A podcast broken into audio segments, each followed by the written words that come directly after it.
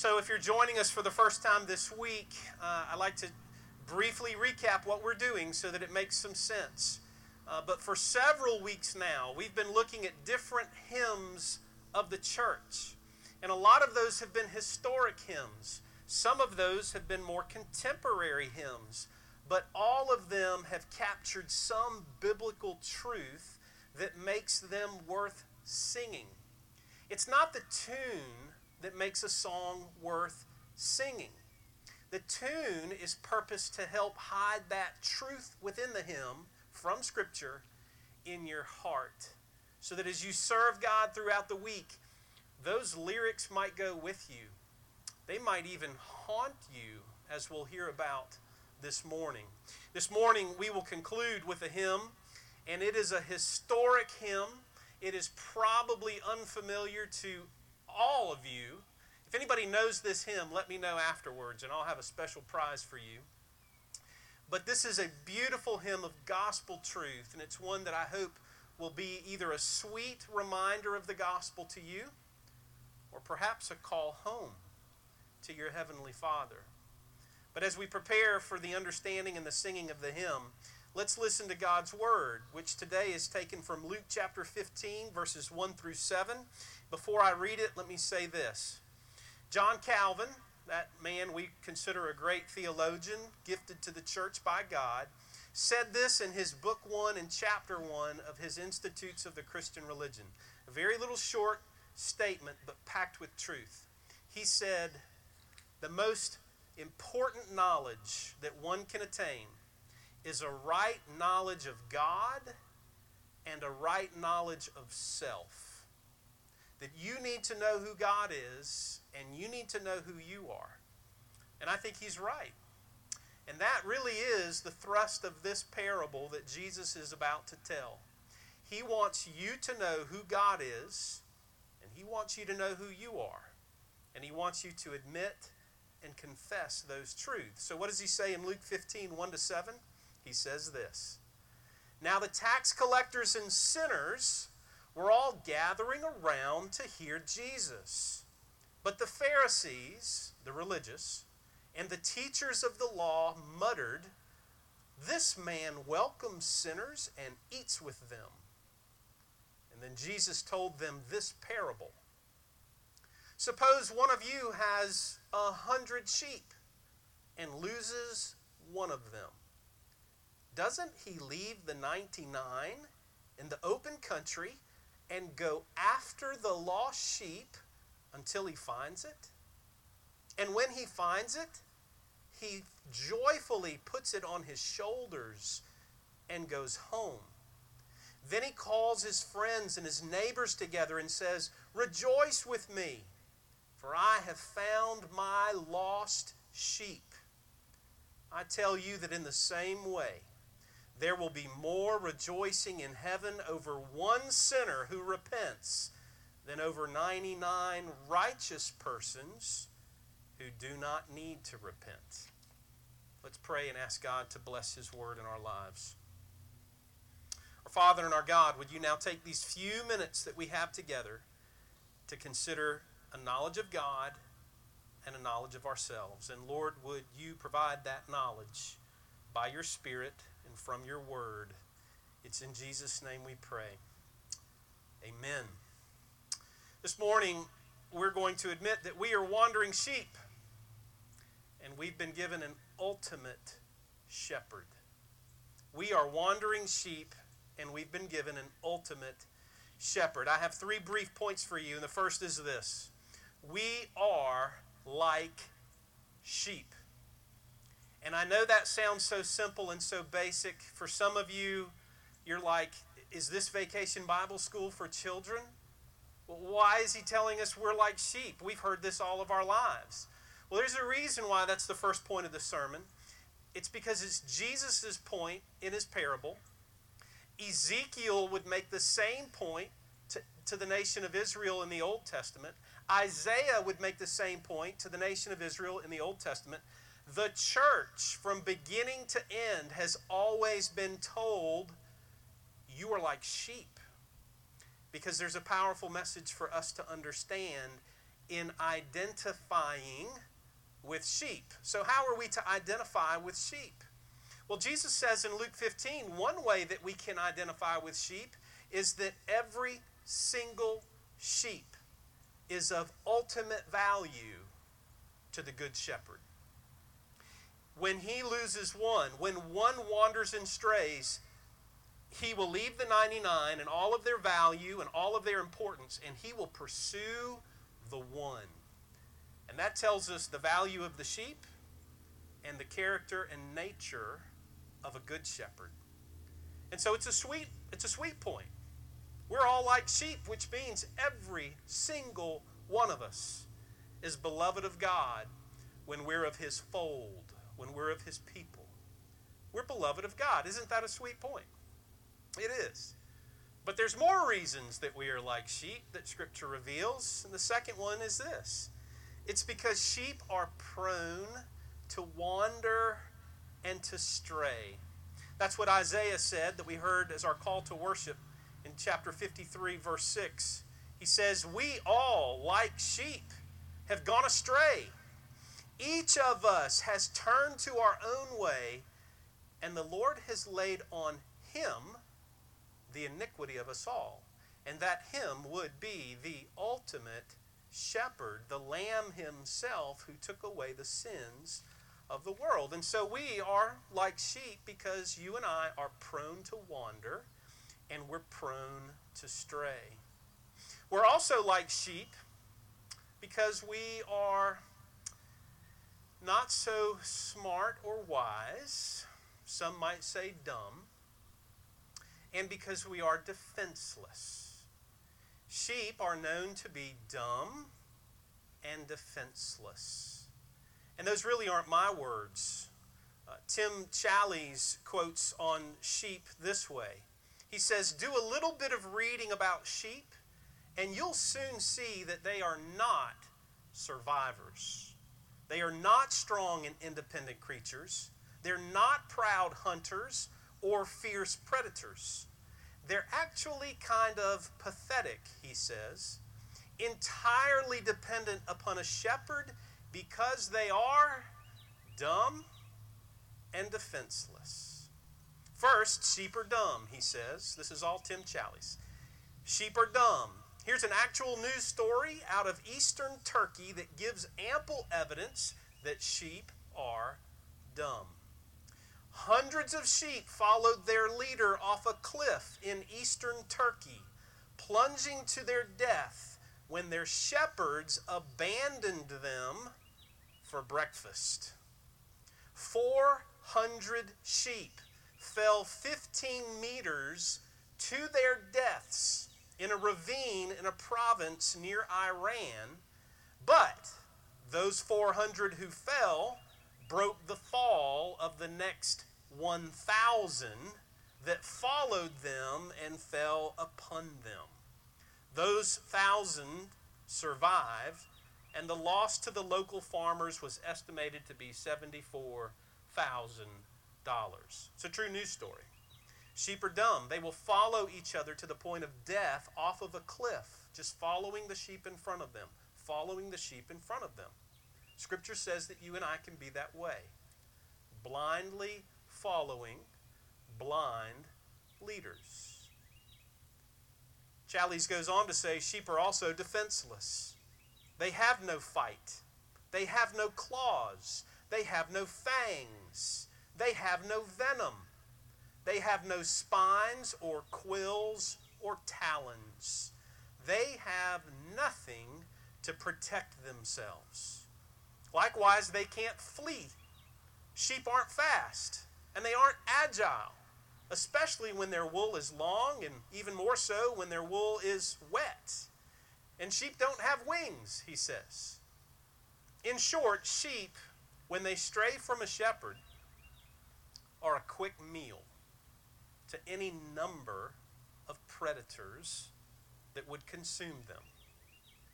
The scripture says that we are like sheep and we are like sheep indeed. We are vulnerable to prey. We're vulnerable as prey to predators. And we're even vulnerable, listen to this, to our own appetites. One of the things a shepherd was charged to do as he tended to the sheep was to make sure that the sheep didn't get into poisonous weeds, to things that would harm them, to things that would kill them.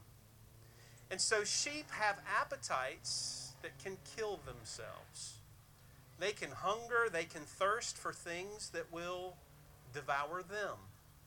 I've been talking to the youth at the GPC youth group, which does not meet tonight, as a reminder. But I've been talking to them about our appetites, our physical appetites.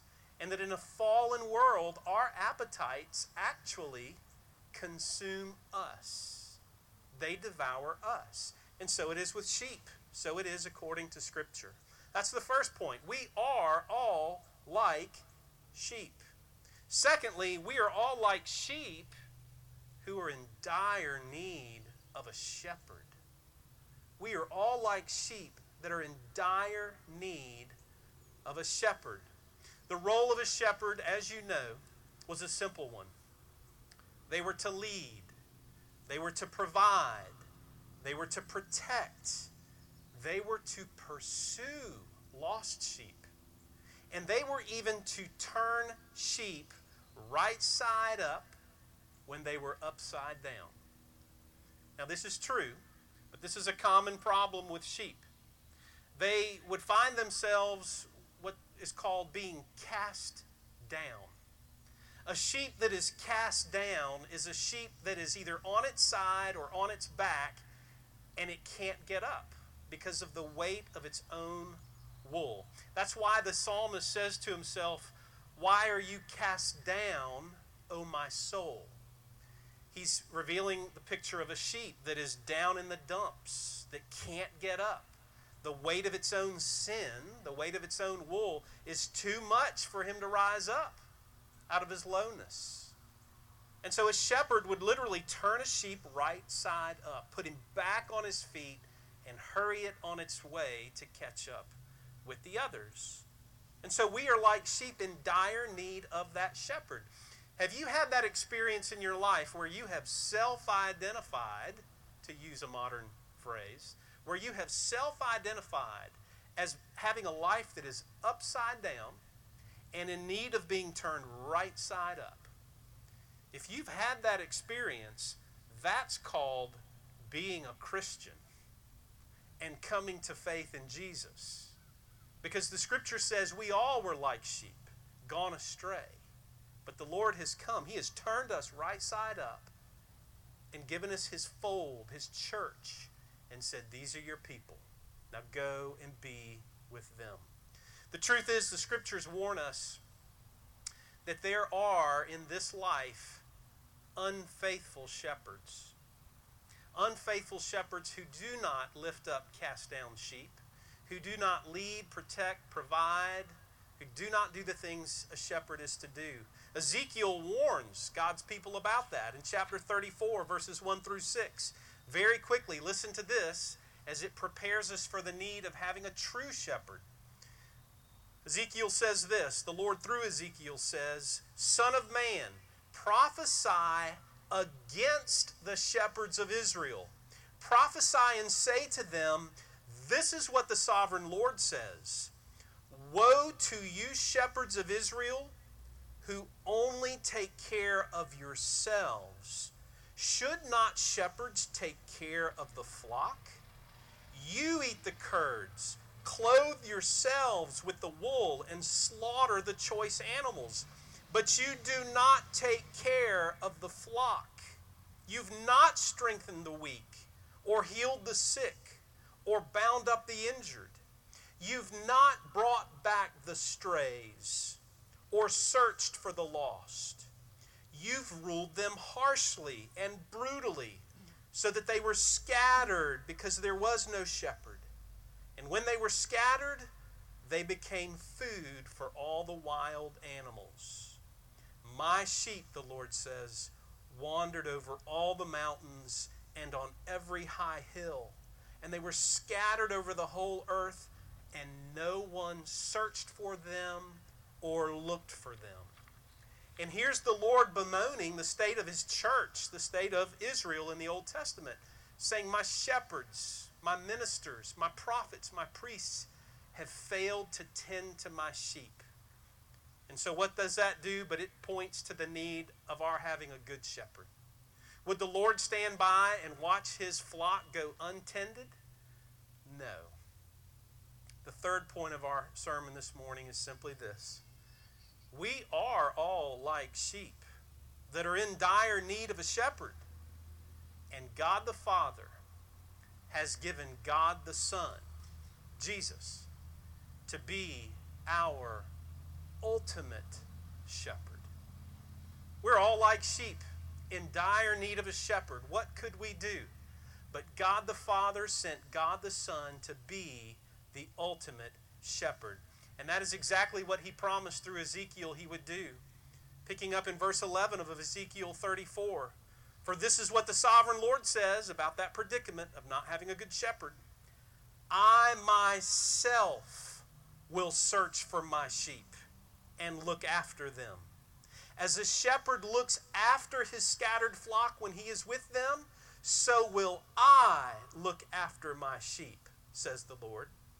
I will rescue them from all the places where they were scattered on a day of clouds and darkness. I will bring them out from the nations and gather them from the countries, and I will bring them into their own land. I will pasture them on the mountains of Israel, in the ravines, and in all the settlements in the land. I will tend them in a good pasture, and the mountain heights of Israel will be their grazing land. There they will lie down in good grazing land, and there they will feed in a rich pasture on the mountains of Israel. As the Lord looked at his sheep, as he looked at his flock in their predicament, he said, There is but one thing that can be done for them. My shepherds, they're unfaithful. I will shepherd them. I will turn up the cast down sheep. I will care for my flock. And in the New Testament, we know that Jesus fulfills that very promise. In John chapter 10, verse 11 and 14, he says this, this is the words of Jesus. He says, I am the good shepherd. The good shepherd lays down his life for the sheep. I am the good shepherd. I know my sheep, and my sheep know me. Just as the Father knows me, and I know the Father, and I lay down my life for the sheep. You see, Jesus here self identifies as the fulfillment of God's promise in Ezekiel that he would come and tend to the flock. He would pursue the lost. He would turn up the cast down individual sheep. He would be the loving shepherd that you and I are dying for. Isaiah 53, verse 6, the same passage we began the service with, says, The Lord laid on him the iniquity of us all. And that's what our ultimate shepherd would do. He would lay down his own life for his sheep. The ultimate act of sacrifice, the ultimate act of love. And through this, he would call a people to himself. He would call sheep to himself who respond to his voice. Maybe not immediately. Maybe it took years of hearing the voice. But they would come, and they would come indeed, and they would respond to the voice of the ultimate shepherd. I close this morning with two stories, and I know that it's hot. But I promise you, there's beauty in these stories if I could but convey it in this heat. The first story is a man named Francis Thompson. What you need to know about Francis Thompson is that he was born in the 1800s in England. He was born the son of a medical doctor. And I know we have a lot of medical doctors here. This Francis Thompson was born under a great deal of pressure from his father which maybe is a good word for Father's Day. Francis Thompson's do- dad was a successful doctor, and Francis himself would go off to medical school. Not so much because he wanted to, but it was the thing to do. He was more of a liberal arts kind of guy. He loved to study history and English, and he seemed to be interested in writing poetry. But his father was not interested in that kind of a career. He didn't have much respect for it. And so he followed his father's will and he went to medical school. After the required years of medical school, and over the course of seven years, Francis Thompson would fail his medical exams to graduate and to finish. He failed them three times over seven years. And in depression, feeling cast down because of his failure to please his father, he wrote a note and left it on his sister's dresser and said, I'm going to London and I'm going to be a poet. So he left his family, he left his father, he went to London, England, and unfortunately, things did not work out for this poet. He suffered from some physical ailments, and the only relief he found at that time from the ailments of this life was in what was called laudanum, which was a liquid opium used for medicinal purposes. At the time, they did not understand the strong addictive nature of laudanum. He became addicted to it, and he would live on the streets of London, unable to hold down a job, unable to do anything but to sell newspapers and eventually matches. He sold matches to the public. But in all of that filth of living by the river and living under overpasses, he would find paper, and every once in a while he would scribble out what he felt gifted and called to do. He would scribble out little poems. And one day, at the end of his wits, he took the last little bit of money that he had and he folded up some poems on dirty paper, dingy paper, and he mailed them to a local magazine. He said, I apologize that these are so filthy. These are my circumstances. I wonder if these could be of use to you. The editor of the magazine was fascinated with his writing, but he had no way to get in touch with Francis Thompson. Until finally he found him and called him in, saw that he was addicted to laudanum, to the opium, and sought to help him clean up his life and to use his God given gifts. Eventually, Francis Thompson would be sent to a monastery to help him clean up and break his addiction. And after some time there, as he began to be freed from some of the powerful effects of the addiction, he began to write freely and beautifully. It says it said of him that it was if he changed as a man because he would walk around singing. His heart was lifted. And while he was at that monastery, he wrote what would be his most famous hymn, excuse me, poem, not a hymn, titled The Hound of Heaven. And I would read that poem to you if it wasn't six pages long. But it has become a cherished piece of Christian literature as he revealed in his poem what was an autobiography of his own life that he was like the hare, the rabbit, being pursued by the hound of heaven, God Himself. And the poem, as it reveals his life of ups and downs, he says, I fled God. I ran from Him as quickly as I could, but there were always footsteps chasing me as the hound of heaven pursued me. And by the end of the long poem, and it's archaic, it's difficult to read and understand unless you have an appetite for that. But by the end of the poem, God says to him, I took all the false joys out of your hand so that you might find your true fulfillment in the one who could give you everything you were always looking for. And it's a beautiful hymn. There's a modernization of it available on YouTube that I think is beautifully done. If you don't know what to do this week, go read The Hound of Heaven by Francis Thompson. Watch his history that reveals the darkness of his life and the hope of the gospel. And I share that story to you in the heat, and it's a long story, but because of this. it captures what it is to be a sheep cast down in need of a shepherd that would constantly pursue and never give up a relentless love, a Hesed love, for those who remember. And it is a beautiful portrayal of the gospel where he ultimately, Francis Thompson, understood who he was as a lost sheep and would admit it. And he ultimately understood the knowledge of God that he was the one good shepherd in this life. It is a powerful illustration of the truth of what Jesus has said about the one versus the 99.